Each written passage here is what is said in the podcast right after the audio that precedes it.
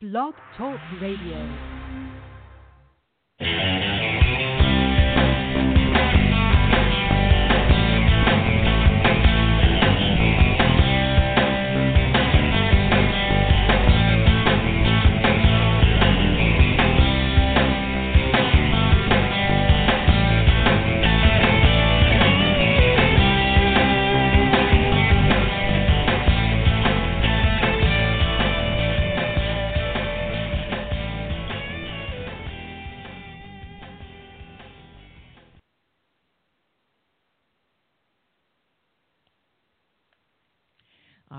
Welcome once again to Madame Perry's Salon, the podcast with more celebrities in the inauguration and the podcast that loves you. I am your hostess, your spiritual advisor, your groove mistress, Madame Perry.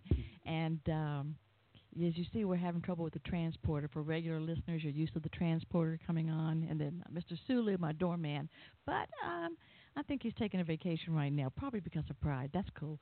Uh, but anyway, first of all, I want to say thank you to everyone who has been uh, listening, sharing, subscribing. You know, people subscribe on all manner of platforms, which is a cool thing about podcasts. Uh, you don't have to have a certain uh, channel or station or network, and people subscribe here on Blog Talk Radio, on uh, uh, Apple iTunes, Stitcher, Podbean, I think is one, Last F M, and there are probably several more, and probably some that are making money off me that I don't know about.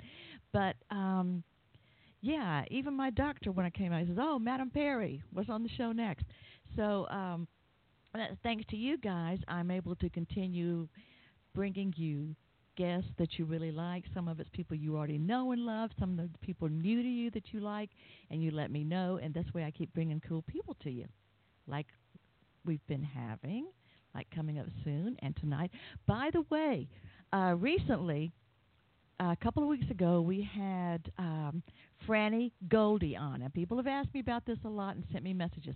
Franne Golde, uh, especially from the eighties on, she was a songwriter and she's a singer too, great singer and musician. Uh, she's written some of your favorite songs, like uh, or songs that you know. She's written thousands, has several Grammy Awards and nominations.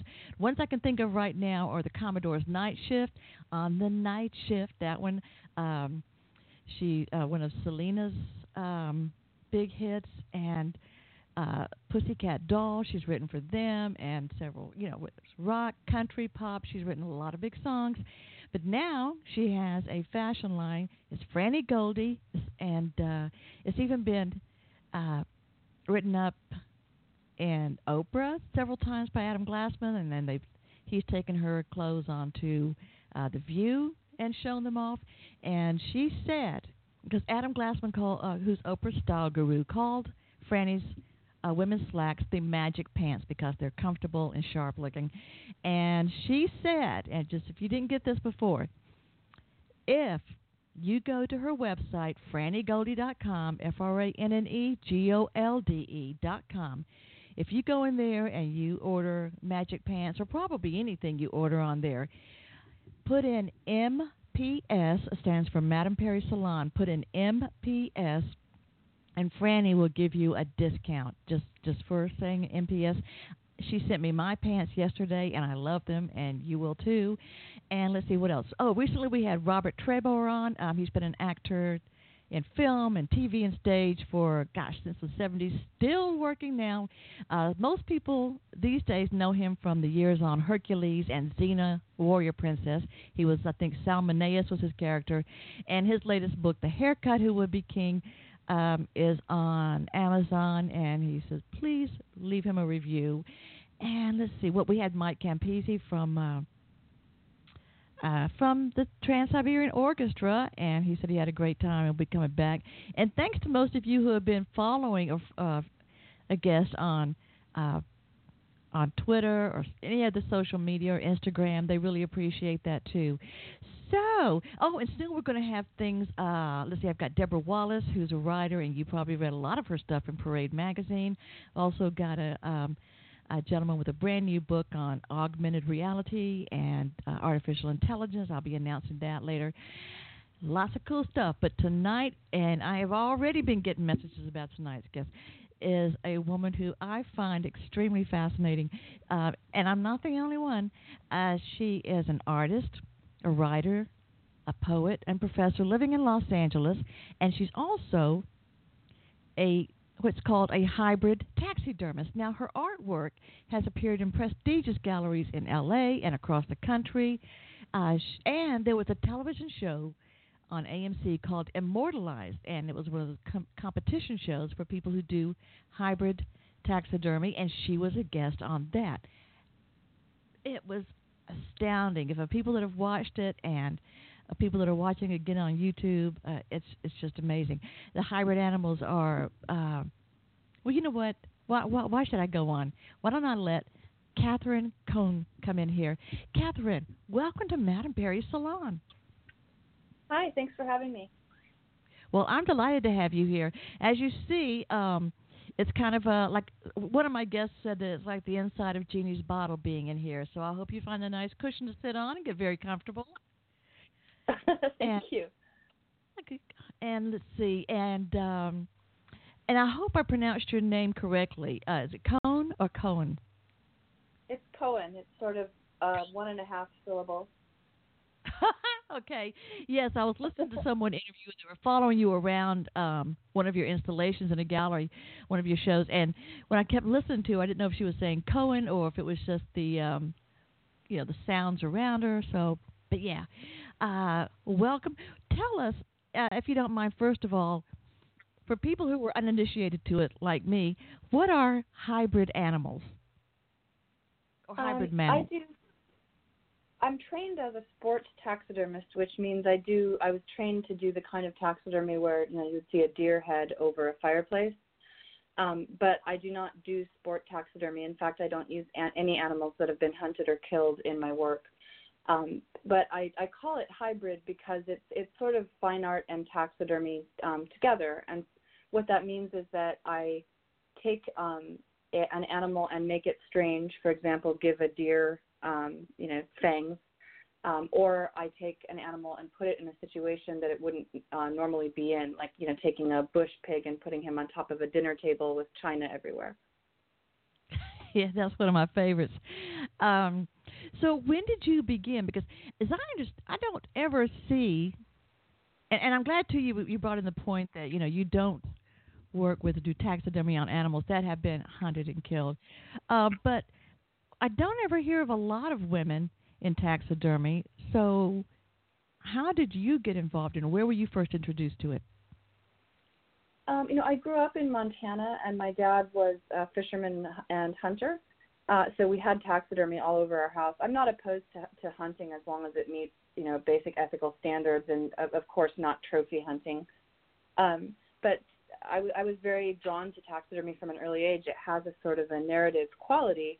Um, you know, it captures the animal in still life, and as a child I remember storytelling about these animals that were in our, our houses. Um, and as an adult, I um, became, I, my degree is actually in creative writing, and I became a, a poet and storyteller and started teaching writing. Um, and a few years ago, I started having ideas for um, doing these sort of narrative dioramas that involve taxidermy. That was my first series called The Canary Suicides, and I started making them, and they actually started selling. People liked them, and so I decided to learn to do the taxidermy myself. And so I went to taxidermy school and learned all of the animals and started getting interested in doing bigger pieces and then full room installations. And that um, that's really quite nice, because what you do, yours really are art. They have a story. Uh, I think some of your most Some of your most famous series are The Canary Suicides, and mm-hmm. It's not as it might sound to someone at the beginning, like something um, like, oh, my God, how could she do? But it had every story. It has a very tender story to it. Yes. Uh, my, the way I, my goal, sorry. No, go ahead. I'm just saying, as I see it, that, that's my interpretation. But Yes, yes, my It, that's and that's that's very close. Um, different people read them differently. You know, an, an artist can tell you why he or she makes art a certain way, and that can change on a given day. So everybody's interpretation is valid. But for me, there's there's some history of sort of I guess what I would call dark personalities in my family. There's some addiction, there's some depression, and there are several suicides going back in the history of my family. So um, I don't, I'm not doing this in a flip way or or to mock anyone who has who has uh, mental issues, um, who or who has made you know made a successful or unsuccessful suicide attempt. It's more the, the the sort of obvious metaphor of the animal in the cage, which we all are, and how we deal with that. Hmm. I like that, especially the last part. I kind of I hadn't seen it like that, but I do now. And and yes, I don't think um, many of us are animals in cages, but many of us, yeah, do have uh, a friend, a loved one, you know, a family member that's had some kind of a, a dark addiction, uh, depression or something. And that's why I say these stories, it's, it's like they're told with heart. Maybe maybe like it's the person's story, but with the animal. But there seems to be some soul, uh, some heart put into it, into them. Yeah. I, that could I have, make it fun. Yeah, I, and I have I have great affection Um, both for the you know the animals that I use in those pieces and in all of my pieces, and for the stories themselves. I, um, you know, taxidermy is kind of the shocker as a medium, um, but but really the stories the stories that I tell are stories that all artists tell about you know individuating the self from the whole, or trying the self trying to go back to the whole, um, about love, about hate, about war. So they're you know they're timeless stories. They're just told in a kind of a weird medium. Kind of different because it, it catches you, and I think I don't know about other people, and, and I'm not an artist, but I know that when I first saw them, I was like, "What?" You know, someone were like, "Oh, and then what?" And then how did, where did this come from? And then sometimes there were some where I kind of looked and looked away at first, but then when I looked back again, I thought, "Okay, I'm, I'm starting to get it now. I'm starting to really see it, a, a story, um, a feeling." Your message here.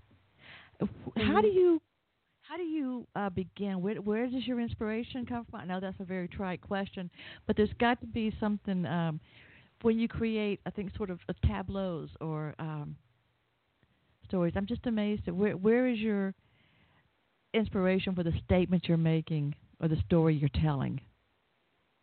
Um, you know, sometimes the inspiration is visual and sometimes it's verbal. I, I find very often that the, the animals or tableau that I create with taxidermy um, or collage end up showing up in my poems, and things from my poems end up showing up in my in my artwork.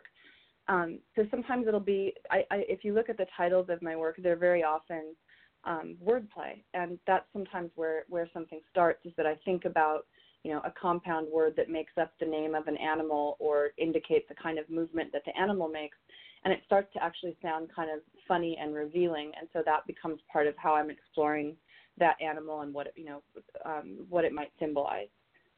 Um, and that, that works that works also with my poetry, that sometimes I will see an image and then that and you know of an of an animal, and that will end up becoming you know a stanza in a poem. Um. How long does it take you to put together some? I mean, I'm sure it's different because of the size. But once you get, once you know what you're going to do, like with the Canary Suicides, how long does it take you to put together each work? Um, the taxidermy itself is not a lengthy process. You know, it obviously takes a little bit longer if you're working on something small with a lot of detail, or something large that's just, you know, a lot of a lot of. stitches and other kinds of labor. Um, but with any kind of taxidermy, you're actually working against time, because um, a large part of the process is that you have a hide that's, that's drying onto a form. Um, and so most taxidermy, you know, the, the basics of it only take, um, you know, a max of three or four days, unless maybe you're working on an elephant, um, because it's, you're, you're working against time. And sometimes on, with bigger pieces, you're, you're working with assistants um, so they can help you work against time. So with the basic taxidermy is usually done in a few days, and then there's a longer um, drying and refining and sort of detail process that can go on um, for a couple weeks or even a couple of months if there are items that I need to collect or changes I need to make, you know, that kind of thing. Um, but usually, I guess, I guess the shorter answer is a couple of weeks to a couple of months. Um. I, I tell you what, the more the more I talk, the more I have too many questions to say at once. Um, when, well, uh, uh, what about your bigger animals like the deer mm-hmm. and, the, and the wild boar?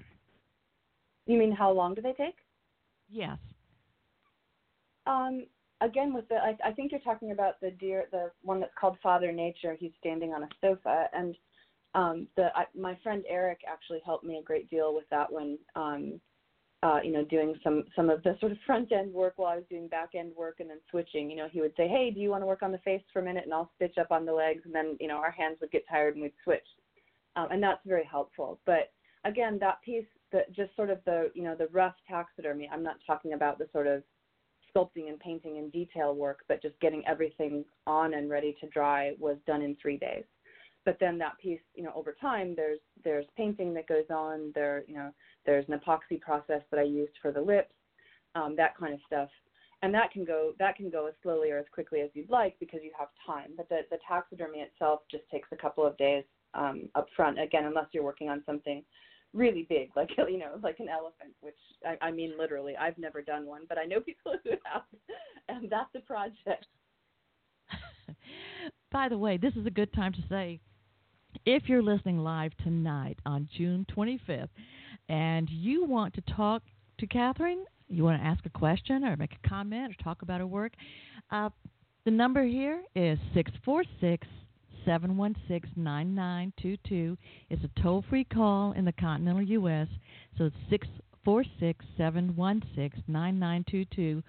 Or for people who have a question but they can't call in, um, you can feel free. You know, Catherine, you know how sometimes we have jobs or, or gigs or, or things that we're doing and we can't always make a call, so we have to send a little message in, be silent about it. That's the people right. listening on Yeah, on their, on their hair f- headphones at work. Uh, you can go ahead and message me a question at Jennifer Maudette Perry on Facebook or Madame Perry's Salon on Facebook. Just send me a message. Uh, most of you know what to do, and I'll be happy to pass that along to Catherine. So uh, our phones are open for any questions. Now, Catherine, before... Um, I, I go on to other stuff. Uh, you were also a judge on the A M C series Immortalized.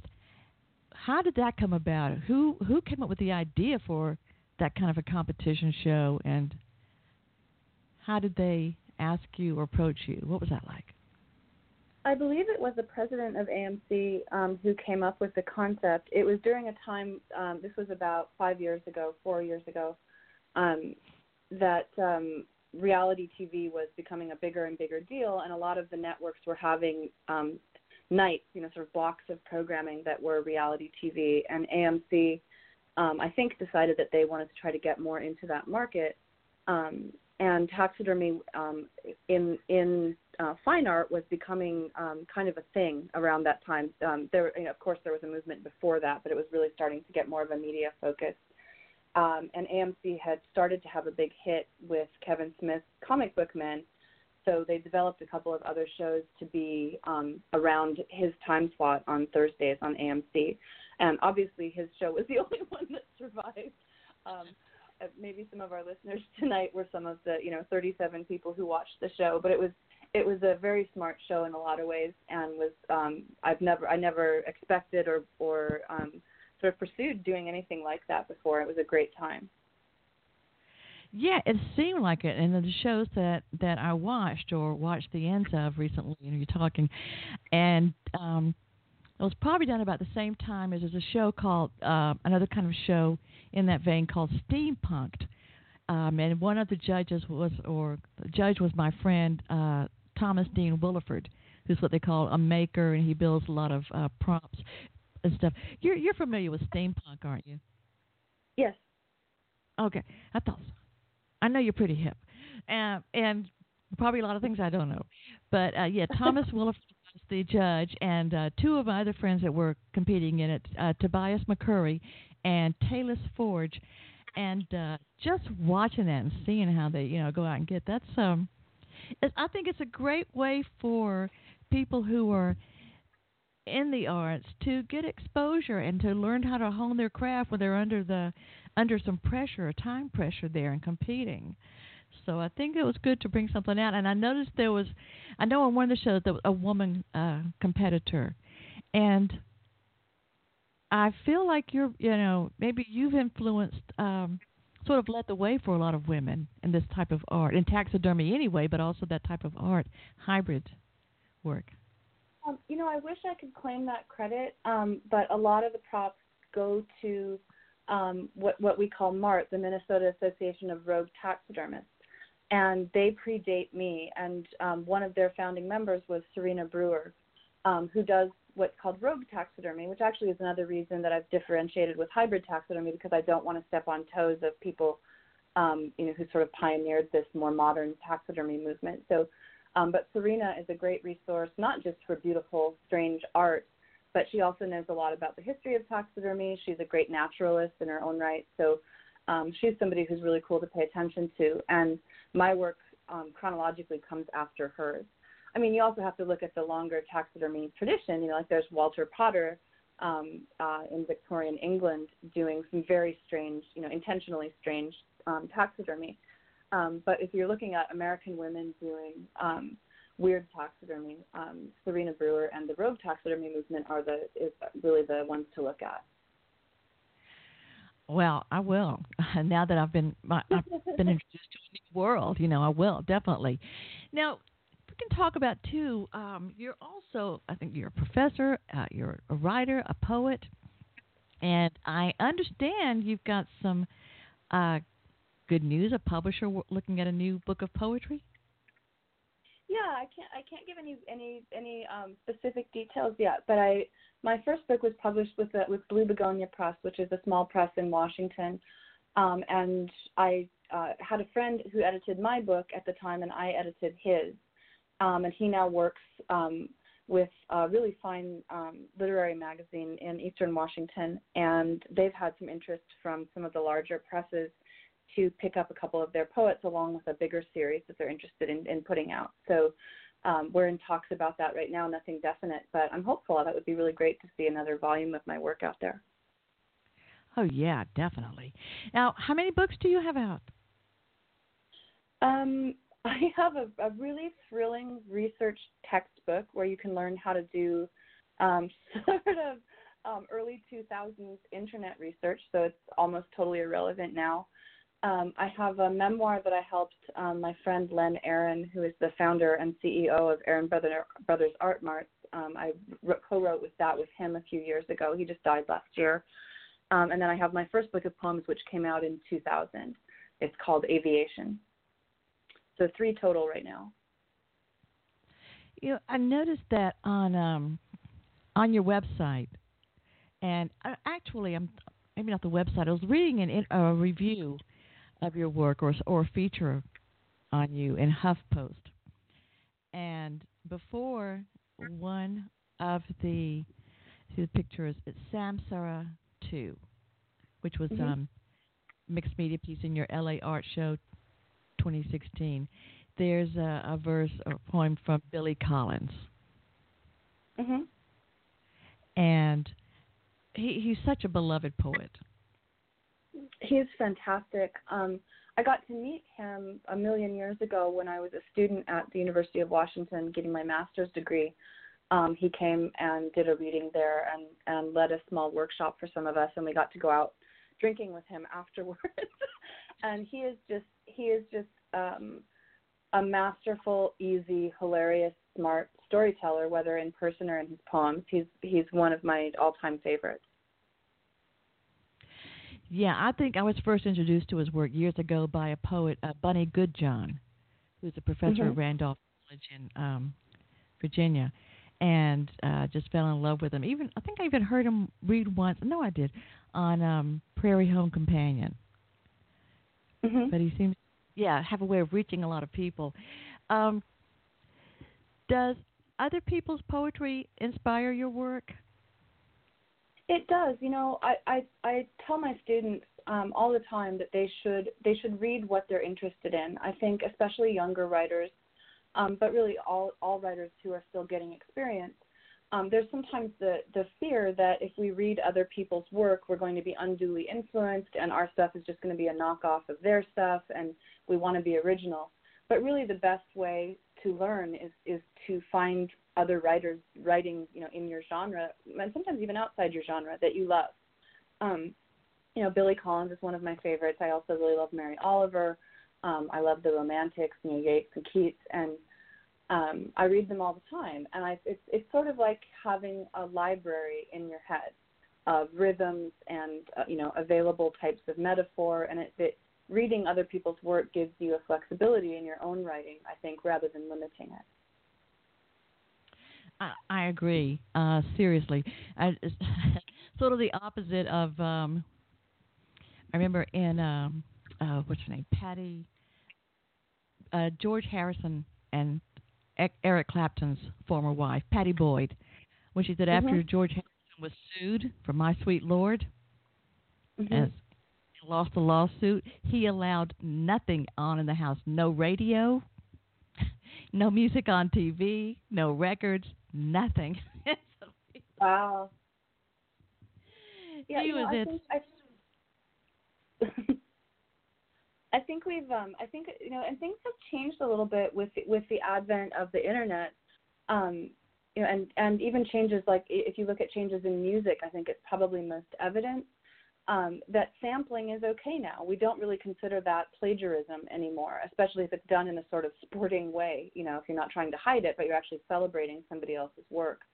And I think there's a lot more sort of collage in the arts in general now than there used to be, and not quite as much fear of, of you know, sort of direct plagiarism. Um, I mean, of course, that still happens, but I think we artists tend to celebrate each other's work more now and to be a little bit more um, open to riffing on each other's um, uh, pieces.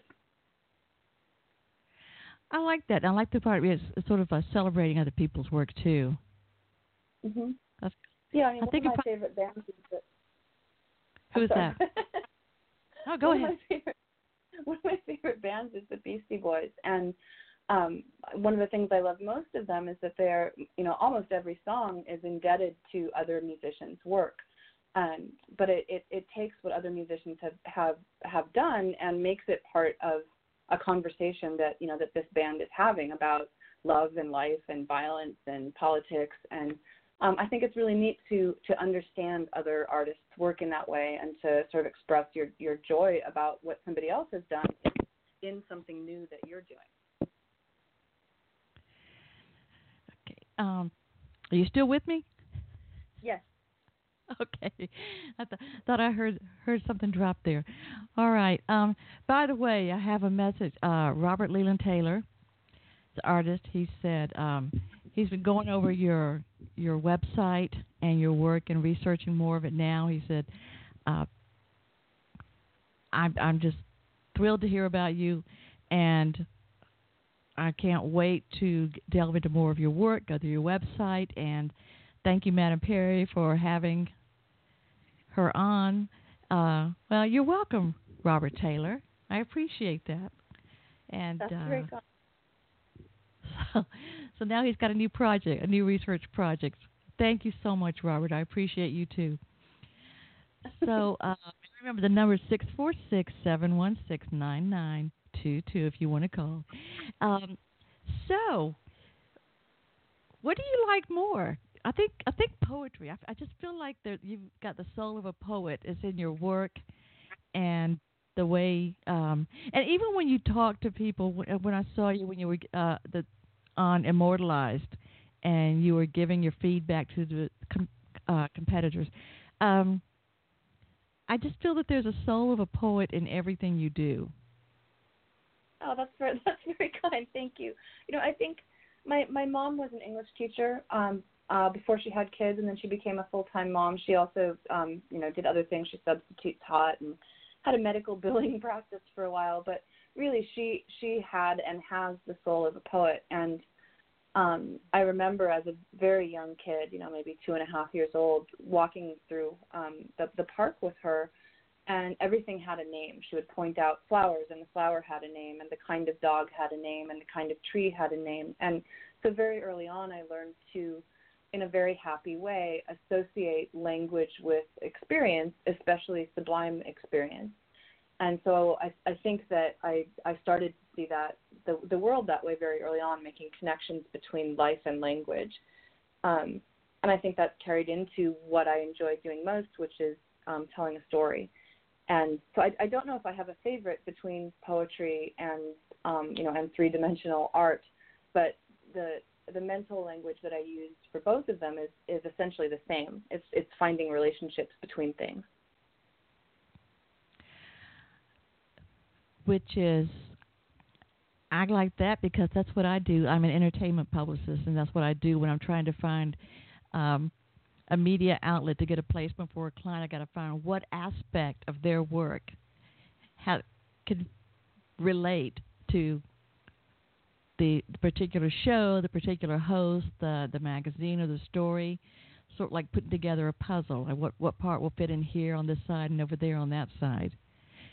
Right. I mean, in that sense, life is a, a series of Venn diagrams. You know, you're just sort of figuring out where everyone's circles overlap. Yeah, absolutely. That's true. And that's good. I think that's wonderful. And that's how we uh, learn and expand and also learn new things that we enjoy. Yeah. And uh, because of artists and writers like you, too, that find ways of blending things for us. When uh, when you do, like you recently had a pretty big art installation, uh, a show in Los Angeles that I was looking at. Uh, I know that's what, pardon me? Was it the? I, I I recently had a museum show in Lancaster, which was it, it went really well. It was really a pleasure. Yes, yes, that's it. I'm sorry. Um, I, I'm going to blame it on the corgis because I thought they were going to unplug me just a moment ago. Uh, but um, that takes a lot of a lot of work, and you know, a lot of time. And you're there. There you have what one big event where you're greeting and meeting and greeting people, like the video I saw of you, and there are people that are talking and looking and asking questions, and you've got to be on the whole time. Um, It's very different than I would imagine with your books and where people go on a tour. Maybe they'll do, you know, some radio kind of junkets or media tours and then maybe go on a physical tour uh, around the country. What I'm getting at is with your next published book, are you would you do a book tour and would we be able to get you down in, say, the southeast of the country? I would love that. Um, you know, it's a, it's it's hard out there for a poet. Um, really, um, most of the, there are some writers like like Billy Collins who we were talking about earlier who have a really strong readership. Um, most poets, uh, especially in America, uh, our primary audience is other poets. So um, you know, nobody goes into poetry for the big bucks, and often even if you're with a large publisher, there's not money for a tour. Um, and so poets will end up actually putting tours together themselves. Um, I don't know what will happen, it, you know, if this book comes out, but I'm always open to doing readings. I love reading publicly. So um, if we could put something like that together, that would be fantastic. Yay! Well, let's see. Um, Labor Day weekend, there's a Decatur Book Festival, which is just the suburb of Atlanta. It's one of the biggest book festivals. I'm just saying. That's all. It would be fun. It's been a while since I've been in that region of the country. My grandfather was from Georgia, and I I, I love visiting the South. Oh, cool. That's wonderful. Um, well, we'd love to have you. So uh, we have a, a caller on the line. So welcome to Madame Perry's Salon. Come on in.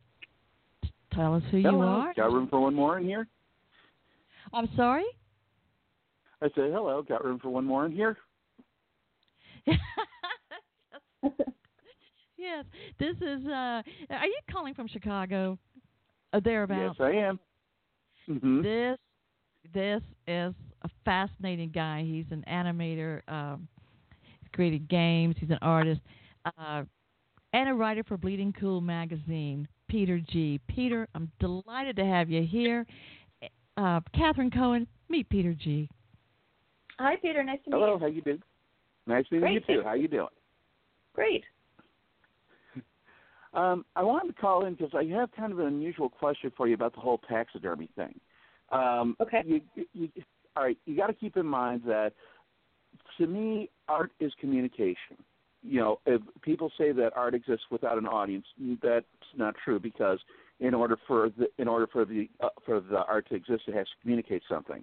And it seems like with the taxidermy, it is very easy for either what you're trying to convey to get lost, or for people to just start getting snarky and lose track of what you're saying. When you go through the creation process and the actual construction, how do you keep it things so that you keep the audience focused on what you're trying to do instead of letting them go off on goofy tangents or lose interest? How do you keep them involved in the in the conversation that your art creates? Um, you know, I, I I don't really try to control what my audience thinks. It's um, you know, as you can imagine, taxidermy as a medium can be pretty dicey in the first place. I get a, I get a lot of um, PETA type com- comments that are very good and very well intentioned, but very often not very well researched, um, even as, you know, in general, or even as, especially as regarding my own work and how I source and what my process is. Um, oh, you're, you're, think... you're talking to a guy who's very familiar with cartoon history. I know very well how things can get misconstrued in uh, radical ways. Sure. I, I think the most important thing with taxidermy is um, it really has to do um, with skill and experience. Um, there's a there's a whole kind of strain of taxidermy that's become popular on the internet called derp. That's D E R P taxidermy, which is essentially unintentionally hor- horrible taxidermy, um, and that can that can get a lot of snark just because it seems like a waste of the animal, and it and it is artistically not good. um, so one of I think one of the things that artists in my position um, uh, try to do is to create taxidermy that's very convincing, so that the quality of the taxidermy is not at issue and the animal can kind of exist um, in a more realistic space, ready to tell the story that you want it to tell. Okay, yeah, it's uh, it, it's it's really interesting. I've I've rejected doing enough. I've had a number of ideas and projects that I thought about doing it, and I've just rejected them because I thought, no, this is going to be misconstrued horribly. There's going to be people who are either going to be so outraged by by what uh, by what uh, is involved in the message, or something that's going to make everybody lose sight of what you're trying to do, and everyone's going to focus on the outrage instead of on the message. So yeah, I tend to I I know what you mean about uh, about people reacting wrong. Well, I actually I actually envy your position, because I'm not quite successful enough to care yet what people think. Well, well it, it, it, oh, believe me, I'm not. I'm not successful either. My uh, my, ba- my biggest uh, my biggest cartoon on YouTube has only four thousand views. Trust me, I ain't big. Uh, it's it's okay. Here's a perfect example of of what I mean about people misconstruing the message. Uh, people who have heard me on the show, it's not going to come as a surprise. Uh, I am not a Donald Trump fan. Um, and I'm not saying this to, to derail it to a political piece. I want to keep focused on the audience reaction. And when he was running for president, he was talking about building, uh, you know, the great border wall, build a big, beautiful wall and everything. The thought had occurred to me to make as a joke, because I can program for classic video game systems, and I was going to make uh, Donald Trump build the wall game for the Atari twenty-six hundred. Now, if you know anything about games from that era, they existed to punish you.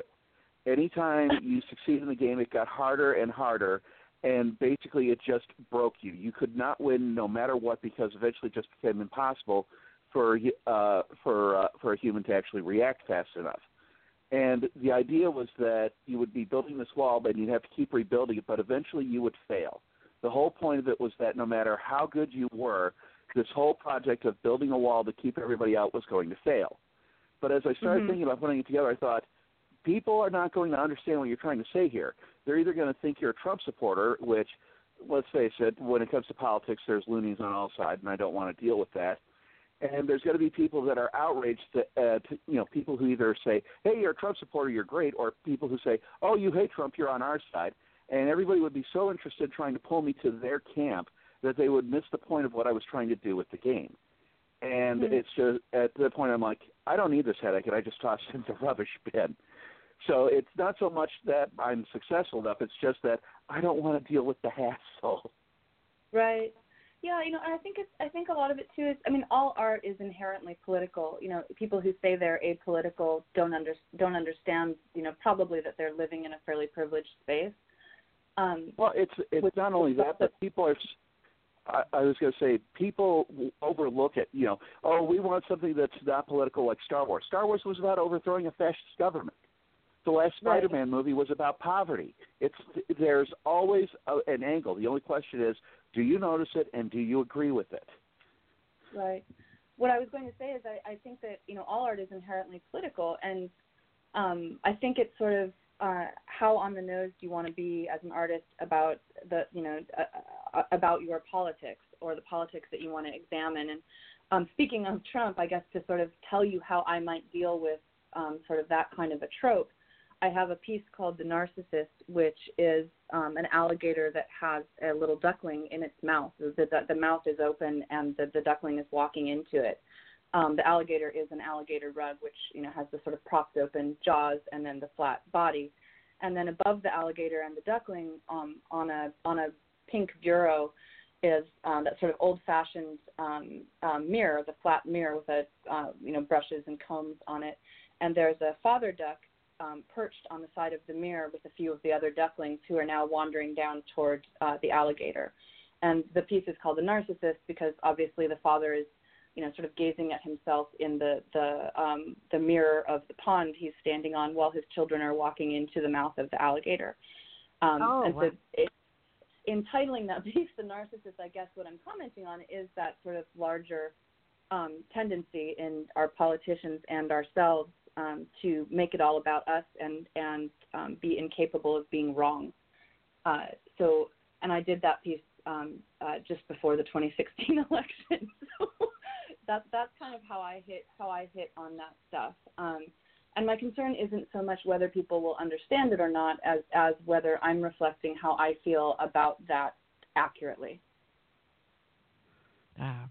But what you described, that sounds like a brilliant piece. It really does. I mean, that really does sound sound incredible. Thanks. Talk about powerful, a powerful piece. Yeah, definitely.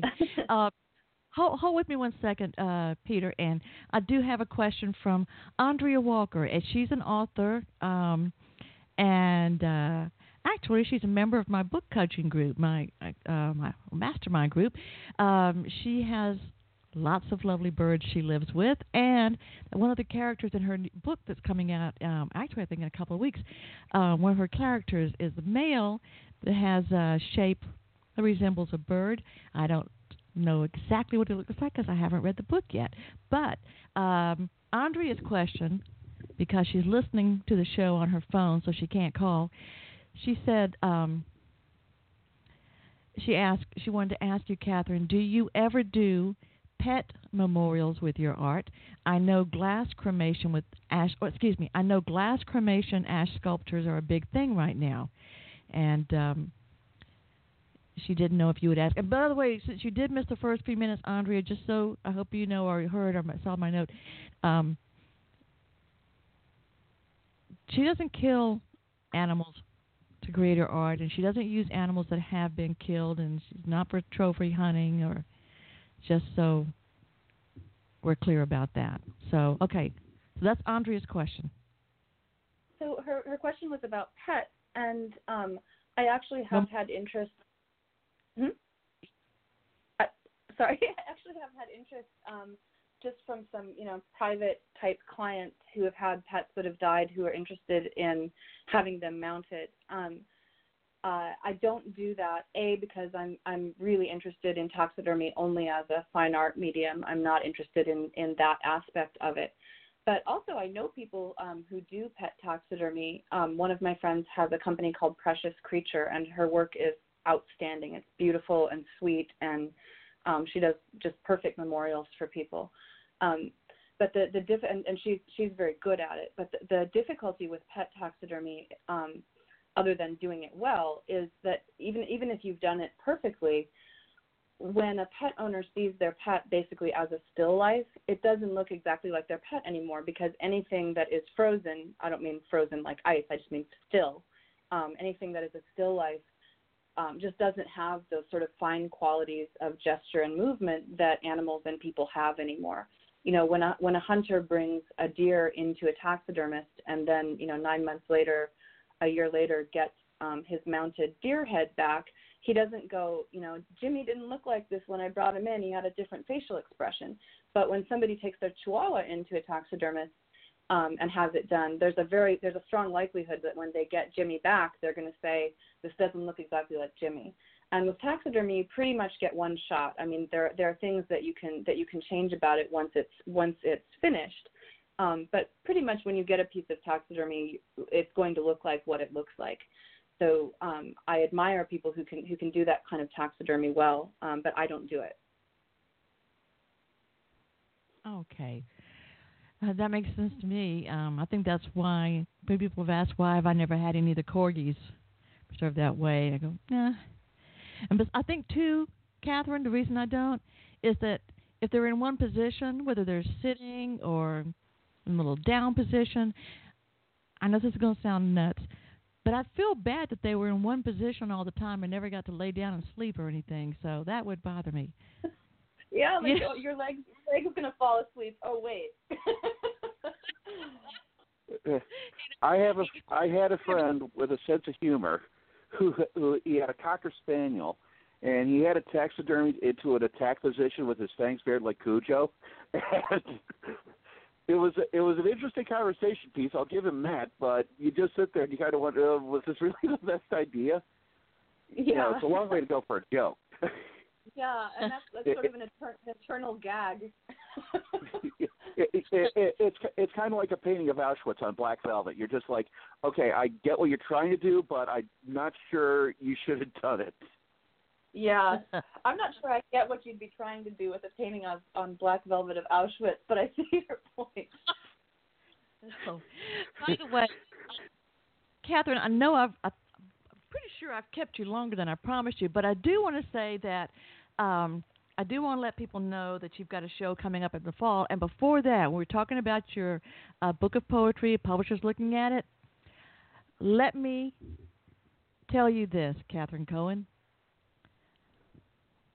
Twice I've told people on the show, oh, yeah, it's it's a fait accompli. Don't worry about it. Um It will be published, and you'll be back here to talk about it. And both times people said, oh, my God, yes, within two weeks, everything was handled. So uh, how did you know? Because I'm I, hope, I, hope you're, I hope you're a good luck charm. I'll take it. Say what now? You I said, I that? hope you're a good luck I said, I hope you're a good luck charm. I'll take it. I am. I am. Actually, uh, I'll tell you what, when I started doing uh, uh, playing in a band, and I was sending out my tapes back in the cassette days to, to agents, and then one agent called and said, I've got a gig for you. I'm, great. And it was being a, uh, she goes, I want you to, uh, I need a fortune teller for a stockbroker's convention.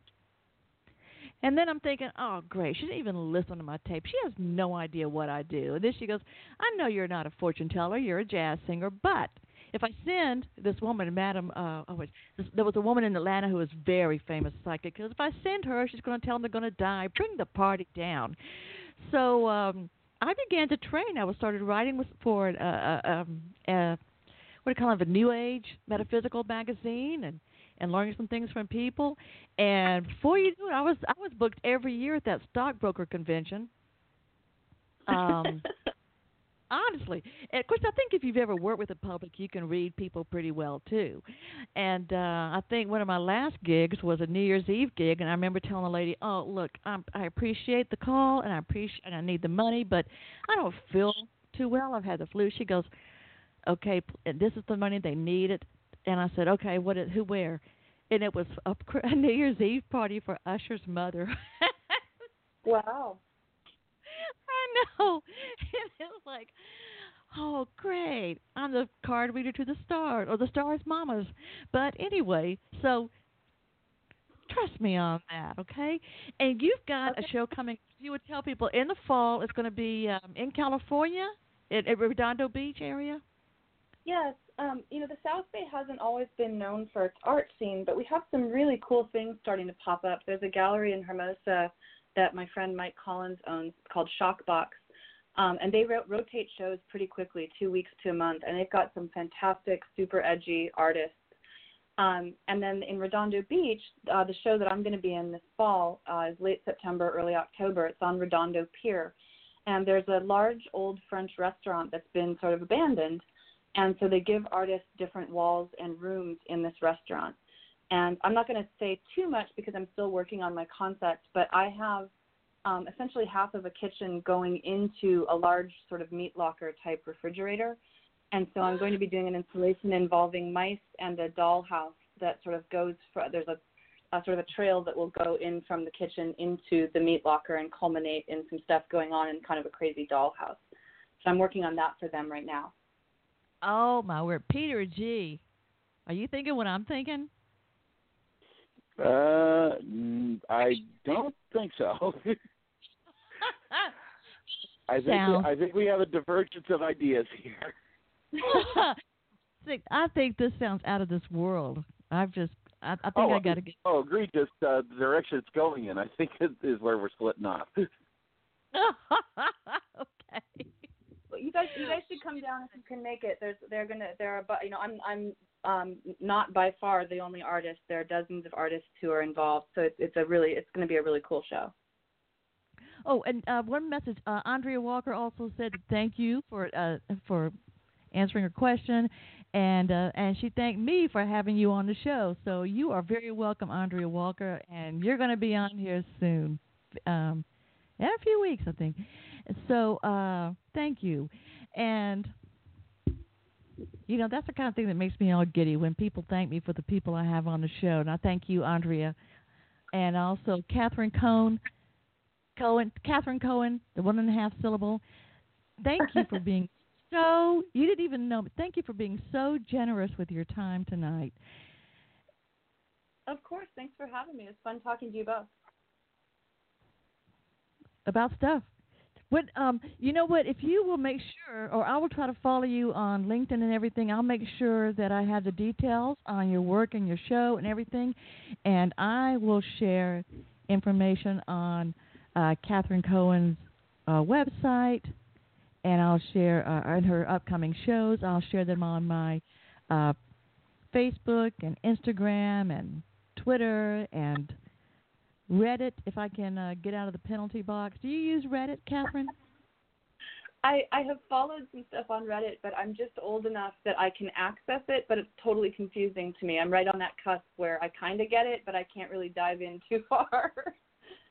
Well, uh, you know, I have to, you know, encourage my clients to use social media, and I and I get a lot out of it. But I tend to feel that Reddit is like the Doctor Sheldon Cooper of social media. It does. It's just sort of just a series of of um, fun yet dangerous rabbit holes, you know. yeah, yeah, and I think it's like you know, you know, Sheldon Cooper from Big Bang Theory is like you never know when you're making a mess. And I always, I, I do, I get on there. I think I'm doing fine. I'm having a good time. Then all of a sudden, no, you're under penalty. You can't come do anything else for a day. What did I do? So I don't know. But but anyway, you'll get to her website. You'll go see Catherine Coan, and I will share all the information so you can find it. So with some people that are listening in their car or somewhere else and you can't write it down, don't worry. I'll share all the information with you. And uh, I am just so glad to have you here, Catherine. Peter G., thanks for hanging here in the Jeannie bottle with us. And all I can say is that